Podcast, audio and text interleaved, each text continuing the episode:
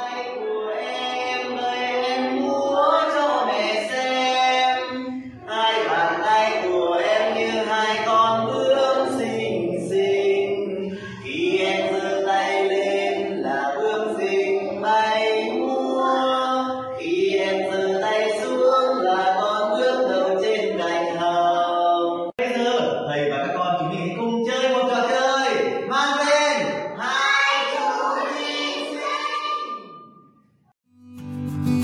Ngày mới tốt lành, thức dậy cùng yêu thương.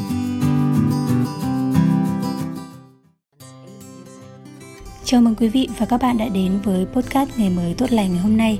Tôi là Vương Hồng, người sẽ đồng hành cùng quý vị và các bạn trong những phút sắp tới của chương trình. Thưa quý vị và các bạn, chuyện giáo viên mầm non là nữ chẳng có gì lạ bởi nghề cô nuôi dạy trẻ được coi là nghề dành cho phái yếu – Song thầy giáo Ma Đình hiểu chúng tôi được gặp tại huyện Võ Nhai, Thái Nguyên hẳn sẽ khiến nhiều người phải thay đổi quan niệm. Trò chuyện khi thầy Hiểu đang bám lớp ở vùng cao, điều kiện mạng kém có lẽ mới thấm thía được nỗi vất vả phía sau bục giảng của người thầy đặc biệt này. Tại số podcast ngày mới tốt lành ngày hôm nay, mời quý vị và các bạn cùng lắng nghe câu chuyện về người thầy giáo hát hay, múa dẻo, miệt mài gieo ươm niềm hy vọng cho lớp mầm non tương lai của mình.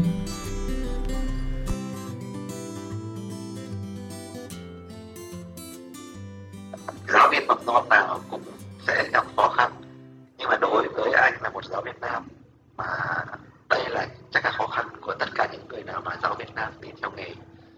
Cái thứ nhất đó là cái uh, nuôi dưỡng công tác nuôi dưỡng.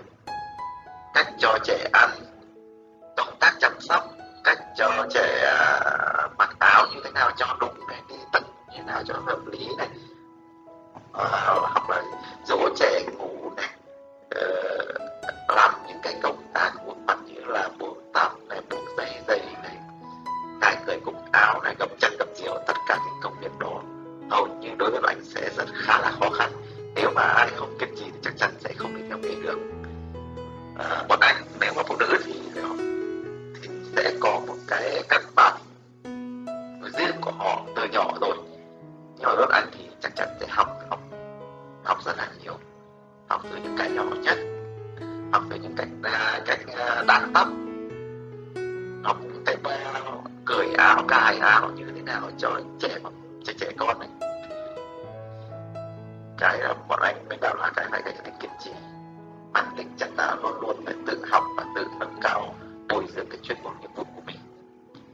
Thì những vào những năm 2014 vừa ra trường thì đi làm được uh, cái năm đầu tiên và cũng là cái năm mà khó khăn nhất mà anh đã vượt qua. Có những có những cái lúc mà mình đã nghĩ đến cái cái từ bỏ nghề vì là nó khá rất là khó khăn. Lúc đấy là anh còn chủ nhiệm cái lớp mà còn có cả một cái bé khuyết tật. Không ăn được không uống được mà anh bắt buộc phải uh, chăm sóc tận tình từ từ từ, từ uh, bón cháo như thế nào thì cháu mới mới mới hấp thụ được à, mới mới mới nuốt được để bón nước như thế nào cháu mới nuốt được. Xong tất cả những cái hoạt động đấy rồi cái sự dị nghị của xã hội này. Vì sao lại đàn ông con trai thì làm cái việc đấy này? Hoặc là cái sự nghi ngờ của mình. cái lúc đầu mà bọn anh bị theo cái nghề là người đầu tiên của huyện anh. Nó anh vẫn thường chia sẻ là có một cái hiện tượng lạ thì phụ huynh cũng nghi ngờ là không biết là là đàn ông con trai thì có chăm sóc được cho con họ được tốt hay không.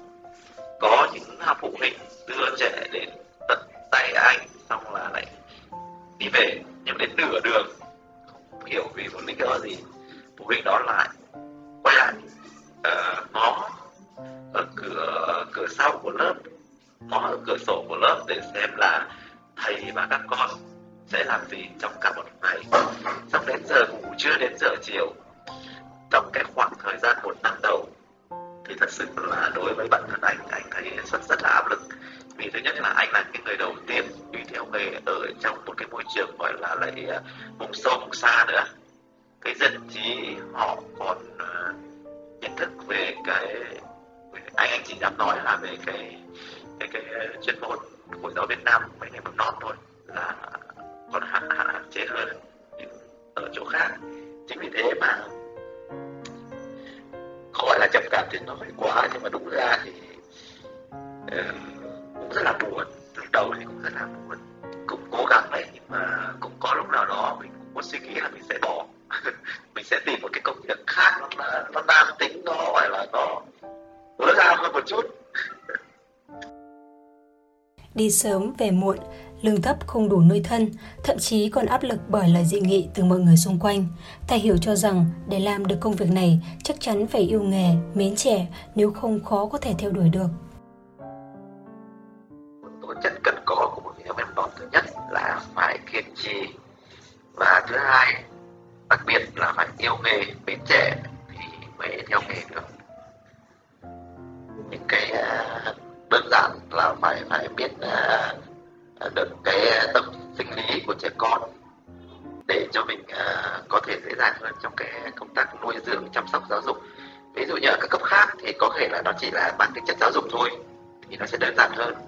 Nhưng ở với cấp độ là giáo viên mầm non thì nó sẽ có, vừa có công tác nuôi dưỡng, lại vừa có công tác chăm sóc, và cái thứ ba mới là đến công tác giáo dục. Vì vậy là cần một cái sự kiên trì, một lòng yêu trẻ mến nghề thật sự thì mới theo nghề được.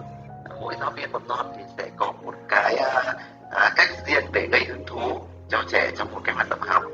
Nhưng theo qua cái kinh nghiệm của anh trong à, 8 năm công tác trong ngành thì cái quan trọng nhất thì mình là bạn của trẻ. Mình luôn luôn là bạn của trẻ thì mình sẽ chơi với trẻ và trẻ mầm non thì nó học theo cách là chơi mà học học bằng chơi bắt buộc là mình phải là người à, bạn của trẻ chia sẻ chơi với trẻ. Chỉ là người hướng dẫn trẻ trong một tất cả các hoạt động thì nó sẽ gần gũi và dễ hơn. Chứ mình không thể như các cấp học khác là mình phải là dạy trẻ là bắt buộc trẻ phải làm theo mình như thế. Mình chỉ là người hướng dẫn thôi. Và mình là người bạn của trẻ mình chơi với trẻ là nó sẽ dễ dàng hơn trong tất cả những cái hoạt động của mình trong một ngày của đối với trẻ. Và thật sự là khi trước khi vào nghề ấy, à, à, mạng xã hội nó cũng là một cái gọi là nó có hai mặt của nó. Có những cái mặt tiêu cực có những cái mặt tích cực. Nhưng ngày đến ngày hôm nay mà khi có xã hội à, quan tâm và có những cái sự chia sẻ thì hầu như những cái à, chia sẻ của mọi người uh, anh nhận được đều là những cái chia sẻ tích cực. Rất rất ít mà có một cái chia sẻ nào gọi là tiêu cực. Không giống như 8 năm trước mà khi có một cái bài báo được nói hoặc là lên một cái ờ, chương trình gì đó thì nó có rất nhiều những cái ý kiến trái chiều. Như ví dụ như là, ôi, chỉ làm bầu thôi, hoặc là sao lại đi làm những công việc như thế này? Không nên thế này thế nọ. Nhưng mà đến hiện tại là 8 năm sau, đến bây giờ thì tất cả những cái bình luận đó hầu như là là chuyển sang à, cái chế độ tích cực hết. Xong là anh cũng cảm thấy mình cũng là một trong những người truyền cảm hứng cho không chỉ là những bạn nam thích, các em em non đâu, mà cũng là những các bạn nữ. Để truyền và truyền cảm hứng yêu nghề cho tất cả các bạn. Thì đó cũng là một cái niềm vui mà anh nghĩ là mình đã làm được. Vì rất nhiều những cái tin nhắn, rất nhiều những cái à, chia sẻ của các bạn mà khi biết về cái clip đấy, đã chia sẻ cùng anh. Thì anh có nhiều cái cơ hội hơn để chia sẻ cùng các bạn hơn.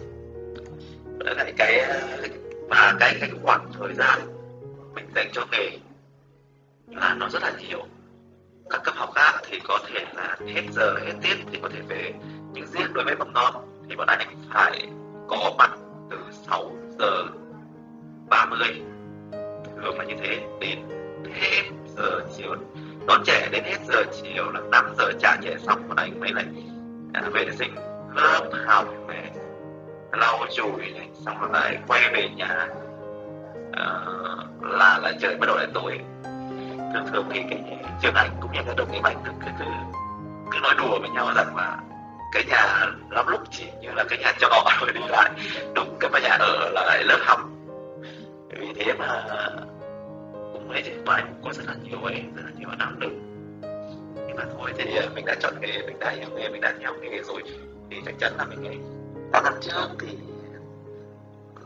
nếu mà gọi để gọi là phong trào thì chắc chắn là không chưa chưa phải là phong trào nếu mà nam giới mà đi theo hành trong một non này